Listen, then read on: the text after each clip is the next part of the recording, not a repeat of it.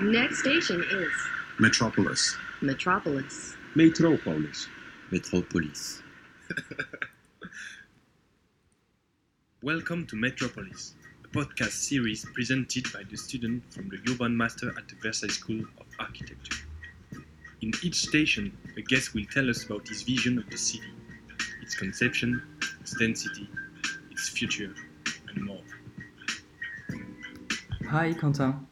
Thanks for being here.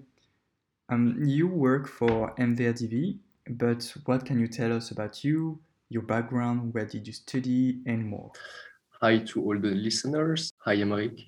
I'm Quentin, Quentin Rihoux, French urbanist and architect, currently working at MVRDV in Rotterdam as an urban designer in the urban studio. And my background is studies in architecture in France and Germany, and a dual master in architecture and urbanism at the Versailles School of Architecture and the Tongji University, precisely the program that uh, you, Aymeric, are also currently doing now. Yes. Um, as an urbanist, could you give us your vision of the city of today? I mean, giving my vision of, of the city, uh, I feel uh, requires to first uh, have a look at what is the city today. Before uh, answering this question, I think it's necessary to try to define together what is the city. First, I would like to refer uh, directly to uh, a book that, that was very important for me in understanding what is actually the city. It's called Première leçon d'urbanisme of uh, Bernardo Secchi. It defines urbanism first as uh, the traces that are left by a, a vast ensemble of actions of conscious modification of the territory. So the most generic definition you can imagine. It's a kind of historical or almost also anthropological definition of the city, which is kind of the layering of uh, different action of modification of the territory through time and history. What is interesting with this definition is that it defines a very human uh, fact that is the will to modify our environment, but it's not sufficient to define the cities we live in today, the metropolis, because it's not uh, this definition is not able to explain why we do we live in concentrated in in uh, urban centers, and it do, it cannot itself explain the shape that the cities take today. And uh, for better understanding this, I, I, I, want to refer to a second book that is uh, Saskia Sassen Global City. Our uh, point is very simple. It's the metropolis that we live in today is the result of a certain uh, socio-economical reality and labor division that is called capitalism. Precisely the polarization around very dense uh, urban centers is for her, for her, for many historians, uh, the result, uh, the economic system, which is capitalism. It's very important to keep this in mind before starting to project a city that we dream about. Because to uh, project that city, you need to think about a city relying on also an economical and uh, a political system that that you dream about, right? So, according to what you just said, the city could be defined as multi-layered. Then, which layer or parameter could be enhanced or erased in order to build the city of the future for MVRDV? It's difficult to answer to this question because it gives you the will to consider the city as a project, which is a necessity for us urban planner, but which in itself cannot be an answer to building a, a city. And therefore, uh, I would rather insist on the importance of uh, and the, the value of, the, of uh, a process-oriented practice that participate to this layering through time, accepts a certain kind of flexibility and modification, accepts to consider the intrinsic qualities and uh, particularities of specific context. And therefore, I would not be able to give you one line for a project that would be the ideal city. I would rather uh, name it, uh, uh, put it in the framework of a, uh, of a process and name it uh, contextualization, enhancing the what is already there and create the condition for the blooming of existing qualities and uh, potentials by bringing something new on top of the existing. Um, well, that's not really the description of the city of the future we're waiting for. But but uh, to, but to continue on this uh, on the city of the future, I think today it's very easy to dream about a city which will develop together with the evolution of contemporary techniques like a techno enthusiastic city. It's very it's the is the easiest trap uh, today with uh, with our smartphone, uh, with the numeric age, with the drones. You know, we it's uh, yeah very easy to start dreaming about uh, a kind of a neo Fritz Lang uh, but positivist and utopian city. But if you start to consider about the economical and social structure and the division of labor that is behind that gives shape to a city. If you dream about a city that breaks with a contemporary uh, socio-economical system that is capitalism then you need to in line with this rupture accept to break with some of the qualities that we consider uh, to be those of contemporary cities. Like for example density polarization hyperpolarization like uh, strong centralities. Uh, maybe uh, the ideal city of the future is a city where um, you know the labor division would not be so intense a city that is more sustainable with with people spending more time on doing agriculture uh, so a city that will be less dense, that would have more space for food production, a city with less movement and so less energy spent in daily movement of people. And it's an exercise to appreciate and love this city that is against the destructive metropolis of today. It's not obvious. You just presented two cities here. On one hand, you, you talk about an hyper-connected city with drones and data, and on the other hand, you talk about productive space. Um, is the city of the future a mix of those two theories? It is a, a mix of, of those both extremes for sure, but in a way that we won't use those new tools. Um, let me give you a, a, an example, an image to illustrate this you could create two opposite uh, utopias depending on your uh, political horizon about the city of the future. In one of those, Amazon sits at the municipality council because, because they provide the tools that make our life together possible. Uh, they manage the city as a platform and allow us to find an apartment, to move in the city. So it's kind of uh, let's say uh, this this part of the utopia to, to be very cute and gentle uh, to not uh, start like to go in the extremes of uh, like a, a, city completely privatized. Let's say it would be the a system of co-gestion uh, similar to what's happening right now in German uh, companies where uh, investors uh, have half of the votes and uh, employees uh, half of the others, huh?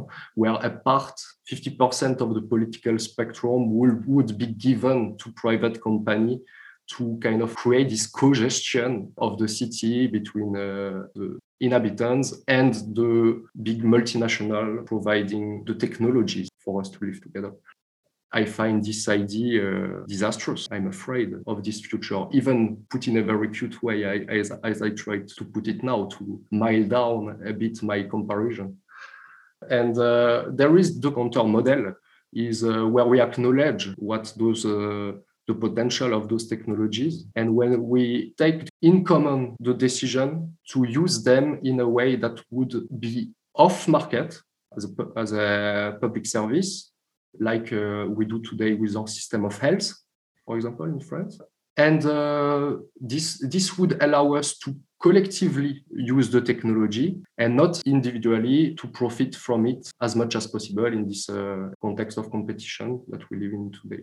For example, uh, the, with the example of a car, you can illustrate uh, the competition to have the strongest car and to drive as fast as possible on the highway uh, is one way where only uh, very rich people will be able to afford those very big uh, futuristic cars, uh, electric cars, and be able to drive very fast on the, on the highway. And next to it, you will have uh, buses with all the poor people inside uh, that cannot have a car, and maybe uh, one of they they win at the lottery, they can have a ride in the big car, you know. And the Cantor model is a collective ownership of those very futuristic cars and share of the use of this technology between inhabitants. So politics takes a large seat in urbanism. It, it is one of the hottest political matter, in fact. I mean, as an urban planner, you have the right to modify the status of the land. So it's not a right. It's not a right that is. A, we have a monopoly on this right. No? And therefore uh, we have also a responsibility that goes along with this because uh, the status of the land is the con- condition for uh, people's common life that are also in between your hands. So it's a constant deal with with politics. Everything you do in urbanism i feel is a is politics. Uh, choosing a, a, mobility system for the neighborhood is politics to uh, defining uh, uh, urban shapes and densities. It's also political. So we have to, to be conscious about the political reality of urbanism and try in this context to bring the extra value to it at the same time, the value of the design. That's a great job you are describing. you already shared with us two books do you have other books that inspired you as an urbanist? Um, I could uh, name a book uh, that inspired me a lot for several reasons. Uh, I think when a book, when when uh, a combination of uh, intellectual uh, relevance and aesthetic happen, a book uh, becomes fantastic. And therefore, uh, uh, I will name a book that was introduced to us by Matthias Armengaud, which is Paris Ville Invisible of Bruno Latour. And find a wonderful edition in, in A2 format, which is extremely generous in terms of con- uh, content, ID, and uh, poetic creative uh, writing it's a book that makes you understand this also this reality of urbanism as a, a network of operation on the city. Bruno Latour goes in uh, for 30 pages in the process of a street naming from the urbanists choosing a name with the council of the city to the person installing the panel on the street 30 pages of steps on how you go from the name to the panel in the street all this network of uh, workers with different jobs, of labor division here as well, and uh, of information. Yeah, it's I, I, found it very interesting to understand the, the deepness and the consequences of the actions we are, we are doing when we design something as urban plan. Yes, indeed. Bruno Latour is an author to know. Indeed. indeed. Um, you traveled a lot during your studies. Can you share with us a city you love or would like to discover? For sure, they, there are for sure a lot of cities that I would like to discover. I think in our field we are all curious about uh, a different context, different uh, built environment. Traveling is a privilege that uh, we have in our generation, but maybe not for so long anymore. a city I particularly loved in the city I lived in would probably be Istanbul. I love Istanbul because this uh, historical layering is very present. You, you, inhabit a city where you have a concrete presence of a thousand year uh, history, a tangible, not just the shape of a street, but real stones. And for me, uh, when it comes to uh, yeah my my emotions when I'm in a city, when I live in, in a city, it's precisely this complexity of, of the historical layering that uh, mm, the uh, the palimpsest of the city. Yeah, exactly. Yeah. Um, well, you are working for MVRDV since two years. Is Indeed. that right? Uh, I I I'm working for them now for a bit more than a year. But uh, four years ago, I also did an internship there, which you put them uh, one behind the other makes about two years. Okay, so two years experience at MVRDV. Yeah. Um, when MVRDV was funded, they started with a book, which is FARMAX. Indeed. What could you say about this book? Uh, how MVRDV deals with it today, uh, about its theory, and as it evolved? I, I I'm tempted to say that yes, uh, it's uh, it defines the it, it, explains a lot on the, the theory and the ideology of MVRDV today, and I think um, this book is not uh, the result of a coincidence. You know, MVRDV, Dutch company, from the beginning on very um, close to urbanism uh, as an architectural practice didn't do uh, the yeah the first book about density by mistake.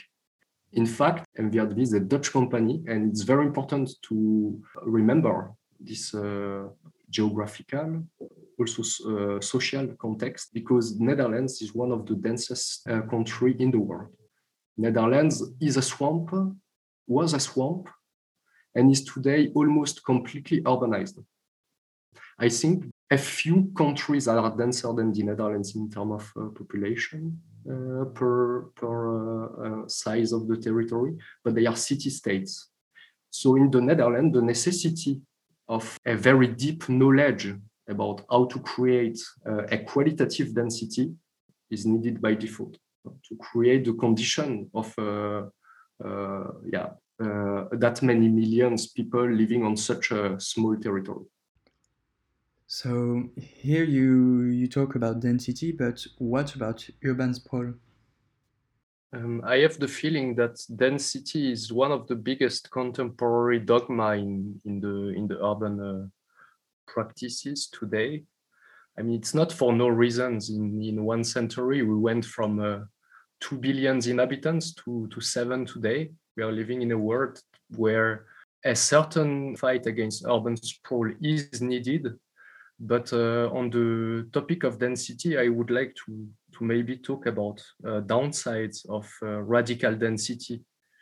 From uh, the most obvious, which uh, I think today uh, could be an administrative reason to, to more to more complex reasons that are on the level of eco-politics.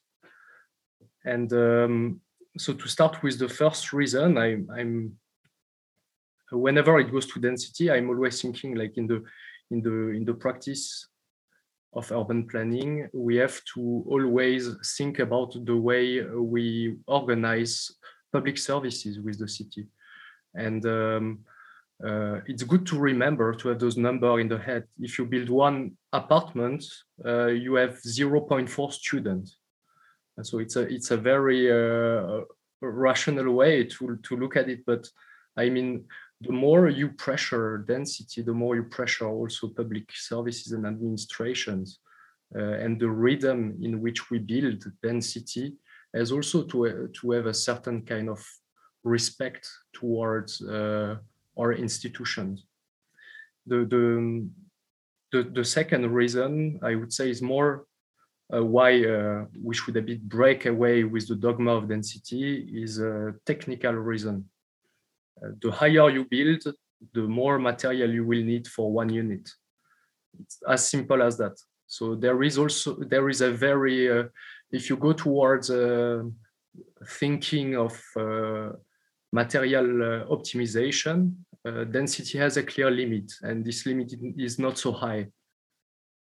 After uh, after after five floors, forget about it. You're wasting material. And the last reason reason why um, density should be more questioned today, and I think is the most interesting reason is is this uh, eco-political point of view, which is um, um, the loss of autonomy that our city have gained over the year while developing in a very dense and centralized way. And to understand this issue, uh, I think it's wise to go back uh, to, to, the, to the very roots of uh, ecological urbanism. And um, uh, precisely to the period where uh, social ecology was blooming in the 30s. uh, social ecology had a urbanistic branch which was called social urbanism. It was a very uh, an extremely creative mo- movement uh, before the Second World War, and a very important figure that I there's a very interesting figure that I discovered, uh, rediscovered recently. Um, his name is uh, Alfonso Martinez Rizo, who was an intellectual, uh, rationalist, and uh, also engineer and vice president of the intellectual workers at the CNT, so the Spanish uh, anarcho-syndicalist movement uh, during Spanish Revolution. Um, and already in the 30s, uh, with a very wise uh, um, um, con concern about the environment, a political concern about environment and the conditions of living together. He made a very simple demonstration. Uh, he said, the more inhabitants a city has, the more it will consume for each of them. And uh, talking about energy, goods, services, all, ki- all types of consumption. Basically, he made the thesis that the, the city must reach a certain degree of autonomy to be ecological. The city has to become, a, he says, a biological body integrated into the environment. So this means precisely to break away from a, a state of dependency of the dense city towards uh, the countryside knowing this is very fruitful for an urban planner because then you start not anymore to think how can i do the city as dense as possible? But you start raising other questions like how can i uh, re implement productive landscapes in a city? How can i create the condition for industrial production in the city again? How can i deconstruct this uh, bipolar development with uh, we call in France uh, city, uh, cité dortoir, so uh, the, the banlieue with uh, only people living but zero economy that are uh, traveling every day to the city center to work. how can I give a possibility for the workers to live closer to the place they work? Those are group of arguments from administrative, technical, or eco-political uh, point of view that go against um, a purely dogmatic um, vision of density. Is it a direction we already are taking? I wouldn't say uh, that the city alone tends to a more mixed use uh, city. I think it's by the people who do the city, and uh, it's very unequally applied according to the areas. To take a, a simple example, uh, let's look at Chicago. Chicago is a great example for a hyper-dense uh, city that tries today to apply um, mixed use, but in which a big part of the dwelling policy relies on a vision of urban planning that is uh, still inherited from a garden city uh, history, but applied with a very individualistic and counter mixed use model that uh, you, you have mixed use in the city center, but so dense that uh, people will have to live in, in, in suburbs mixed use in itself, I think, cannot be the answer because you can have also certain types of mixed use coupled with uh, a dogmatic density that can create the counter effect of uh, radicalizing this duality between city and uh, countryside and increase urban sprawl. Um, back to the Netherlands now. Um, Netherlands has evolved since the publication of FARMAX, Therefore, um, did MVRDV evolve with new theories or practice, practices? I would say that the path that MVRDV is taking uh, since a few years, maybe a few decades, but I wasn't there to attest it, is uh, twofold. There is one uh, a big push made on sustainability with the development, internal development of uh, sustainability experts, uh, with um, like a rise of the consciousness that is also very linked to also a kind of a change of generation as well, probably. And uh, yeah, the building of a common knowledge about uh, the use of uh, sustainability principles and their application in uh, the field of urbanism and architecture. think this is one path. Probably the second path that MVRDV is taking is also a path towards emerging technologies. One uh, in the academical realm with the Why Factory, but this is already since a couple of uh, maybe uh, you, you can count it in decades. I don't have the precise uh, idea of when the Why Factory was created, but uh, we can say that it's not new anymore. Definitely uh, still very innovative so more on the research part with the parametrics, uh, with a, uh, a, very conceptual uh, approach of the city. And um, on the second hand, also an internal approach embedded in the projects where research is being at least tried to be um, merged with the practice of the project with uh, Next, which is um, a group of uh, scripting and uh, I, I know they don't like to be called uh, as a scripting expert, but uh, uh, specialists in these uh, emerging emerging technologies and new design processes. The discovery and the use of these new tools allow a new way to conceive and to and to look at the design from a sustainability perspective as well. So you said that sustainability and new technology are important for MVRDV, and we talked about productive cities and smart cities in the beginning. Could we say that MVRDV is trying to understand those paths to maybe combine them or merge them? Uh, you're pointing to more uh, correct reality.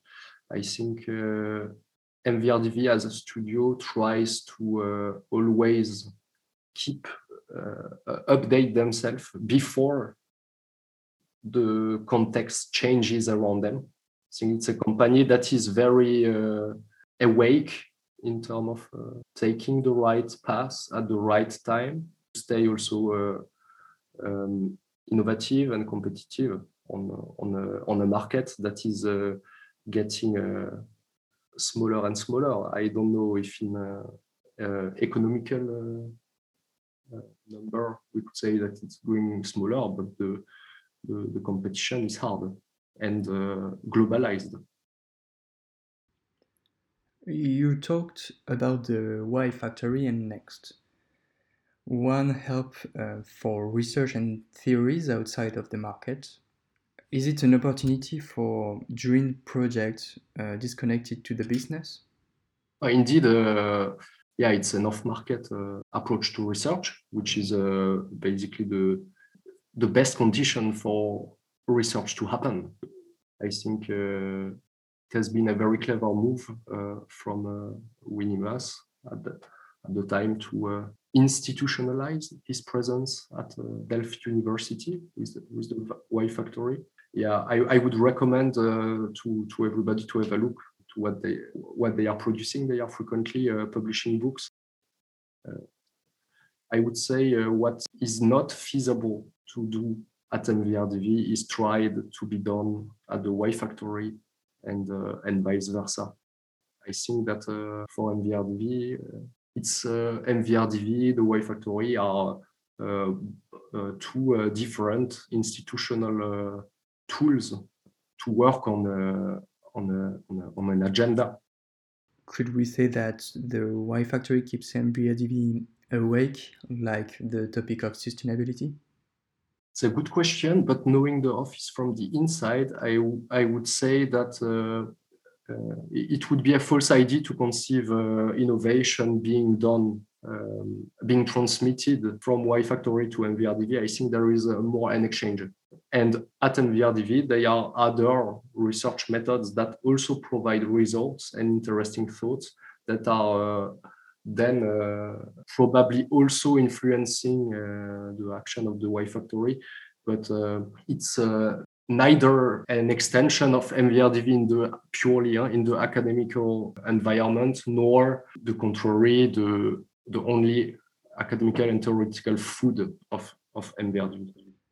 As Next and the Why Factory uses both parametric, do MVRDV use it as everyday use and do you have examples? I wouldn't say that everybody is using scripting every day.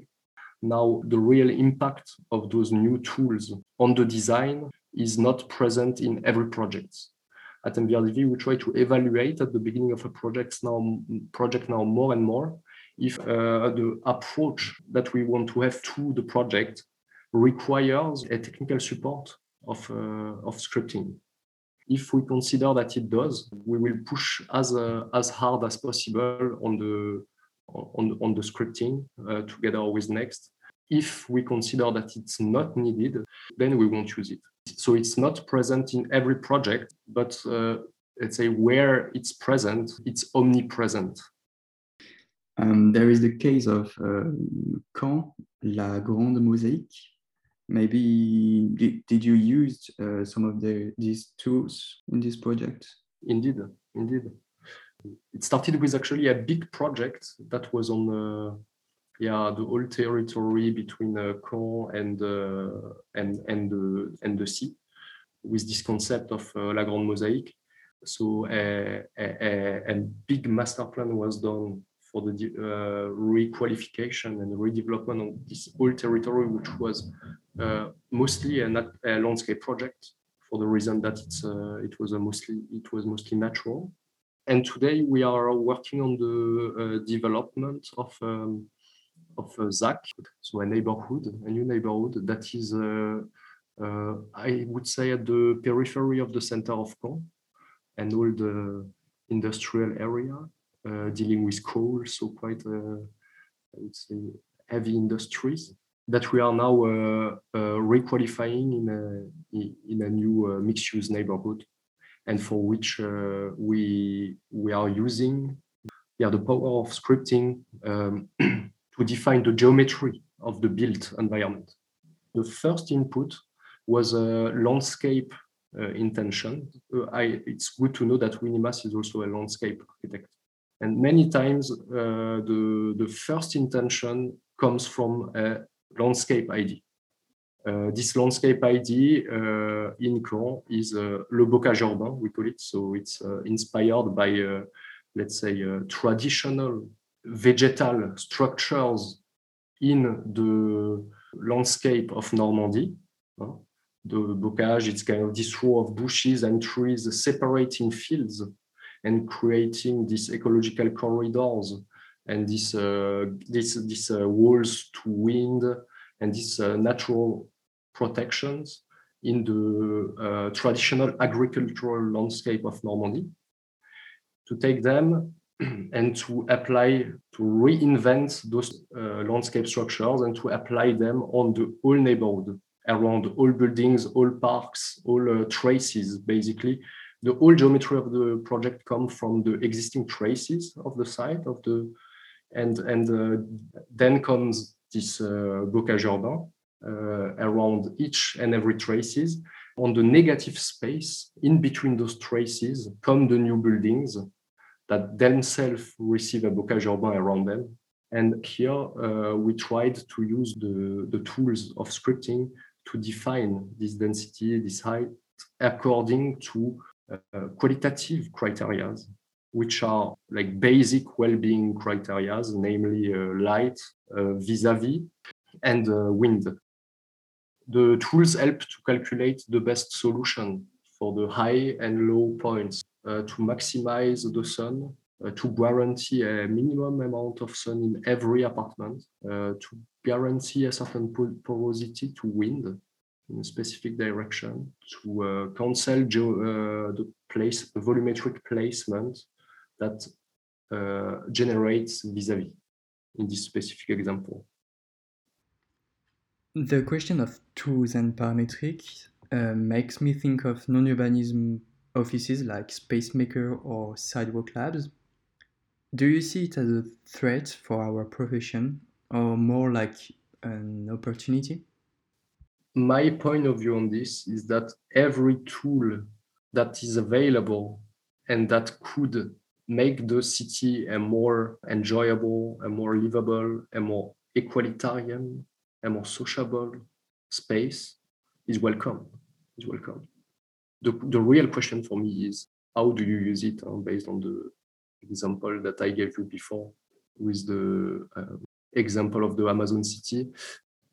How you use the tool, uh, in which uh, economical frame, framework this, this tool is used, on which business model. This is a this is a real question. It makes me think about um, the the recent apparition of BIM, and now it's omnipresent. Every office is doing BIM almost. Uh, I think it was last year that uh, about 20 offices in London grouped to write a complaint article, a critical article against Revit to, to explain how a monopoly was created around those BIM tools that made them dependent and uh, weaken, that weakened them economically. But nobody is going to say that uh, BIM as, is not a useful tool. Architectural agencies went to BIM because they thought that BIM would help them to design better and more efficient uh, architecture saying that uh, wouldn't use them would be a bit the dumb technophobic uh, uh, reaction. The real question is how. Um, there are also tools for carbon footprint in architecture. Do MVRDV has such tools for urbanism? So MVRDV is not only uh, designing uh, tools to for shape, for the purpose of shape, but is indeed uh, also pushing in the direction of uh, um, project assessment uh, in terms of carbon footprint. And is um, working on this extremely interesting research project uh, which is the development of um, a carbon calculator for architecture and uh, uh, and now also for public space. So I think it's a good marker of the importance that is taking sustainability now at MVRDV. It's, uh, MVRDV is a company that not only wants to uh, take the path of sustainability in a, in a radical uh, way, to put uh, the effort of the office towards this objective, but also um, is prescriptive also in, in this approach, huh? creates his own tool to, to uh, approach the goal MVRDV gave to, to himself, to itself. So maybe we can say that MVRDV uses its tools to achieve its sustainable goal. It's important to say at this uh, uh, moment of the conversation that a technical solution to ecology is not will not exist. Will not. Uh, it's a lie that uh, that uh, we will find a solution to the ecological problem with technique. But at the same time, technique can help. I, I didn't want to be ambiguous in this, uh, that the conclusion of the of the of this uh, conversation would be ambiguous. um, now, disconnected to the question of tools, how do you handle the issue of sustainability in everyday project? Sometimes uh, the reality actually of uh, urbanism is way more down to earth than uh, what we mostly think. Re, uh, reinventing new ways to do the city in a harmonious uh, uh, ecological way is not our daily job. Our daily job is to translate an idea, a concept, in a built environment that has its functionality, both on the institutional uh, technical and uh, yeah socio-economical level.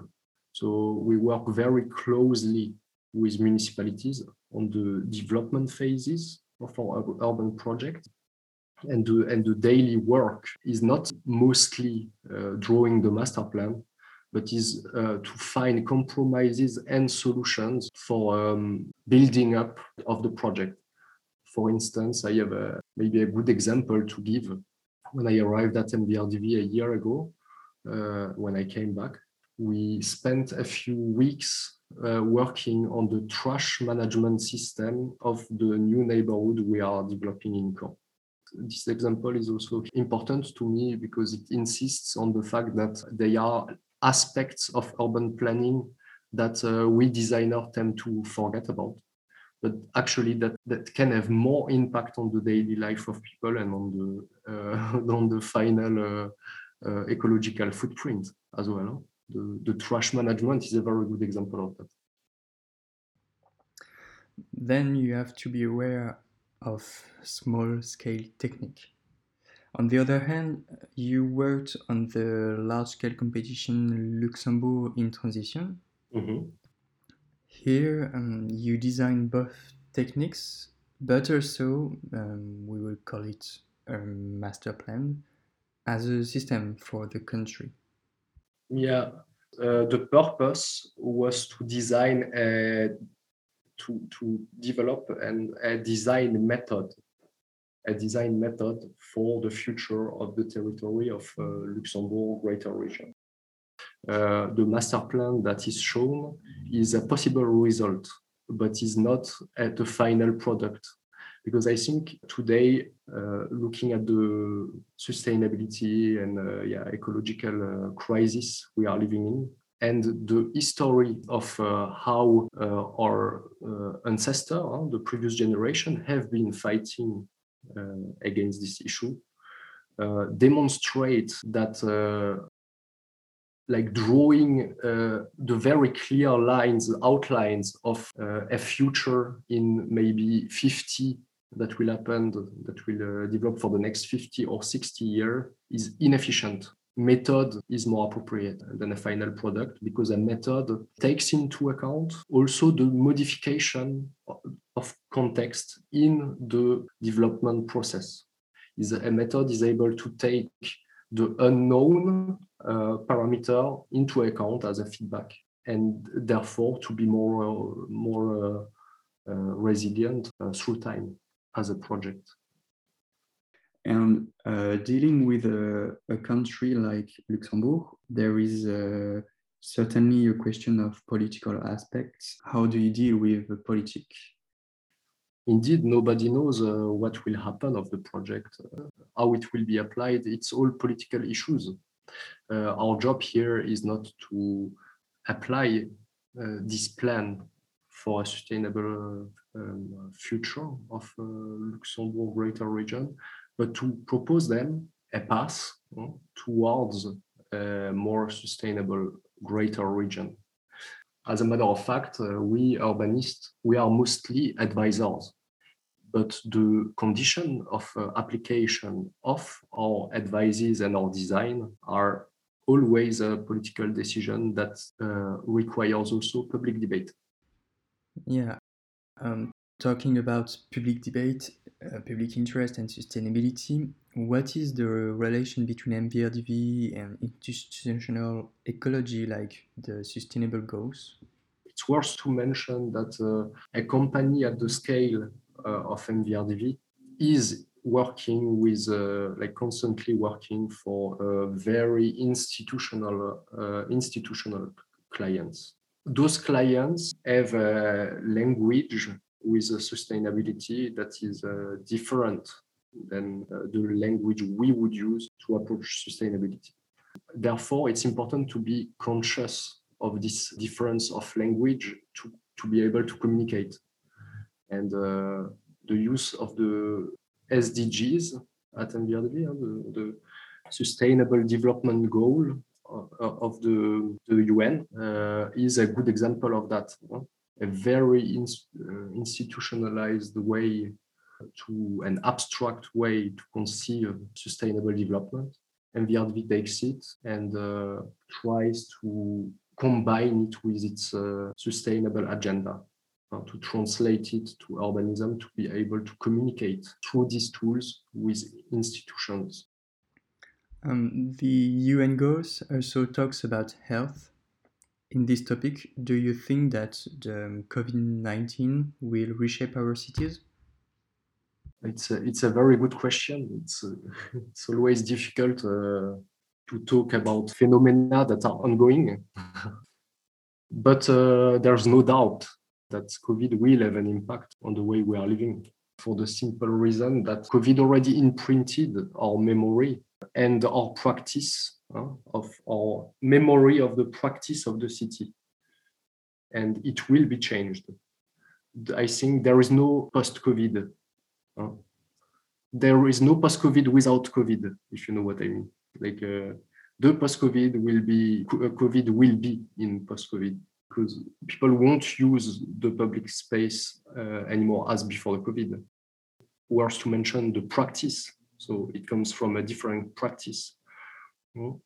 This has to be taken into account also while designing public space or public building architecture in, in, in the future. There's uh, probably also a lot that will change in the way we design hospitals, for example, in the way we design uh, research campuses, also probably.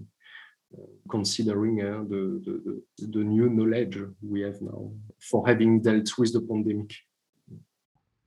Well, thank you, Quentin, for being here with us and answering all my questions. Thank you for receiving me, uh, It's been a pleasure. I learned so much about MVRDV, its goals and tools. I hope we will have the opportunity to, to talk again about certain topics like the COVID. Yeah, yeah, it's probably uh, something where a topic we will have more uh, knowledge on uh, in the in the coming months. Huh? It's, it's still a bit fresh. Yes, that's true. Well, we will see us when it'll be all done. Exactly, exactly. Hopefully, uh, hopefully live uh, in in Versailles. Yes. Well, Quentin, thank you for your time and see you soon. Bye. Bye.